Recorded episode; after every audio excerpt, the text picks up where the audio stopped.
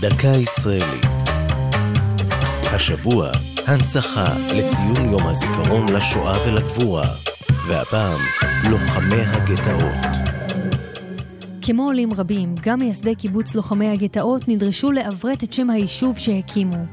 עם הקמתו, דרשה הקרן הקיימת לישראל שישונה שמו לאשר, על שם השבט התנ"כי שבנחלתו הוא שוכן.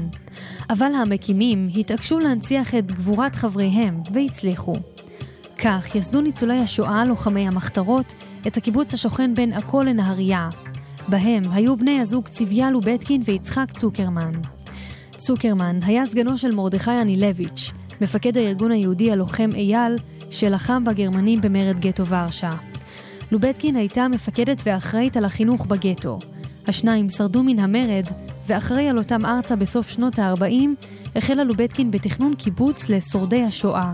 ב-18 באפריל 49 עלו החברים על הקרקע בטקס חגיגי בהשתתפות נציגי ממשלת פולין.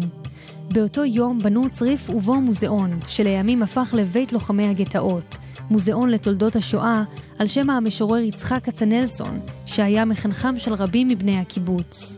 במוזיאון מוצגת, בין השאר, הדמיה של משפט אייכמן, הכוללת את תא הזכוכית המקורי שבו ישב, שהוענק למוזיאון כהכרה על תרומת מייסדיו.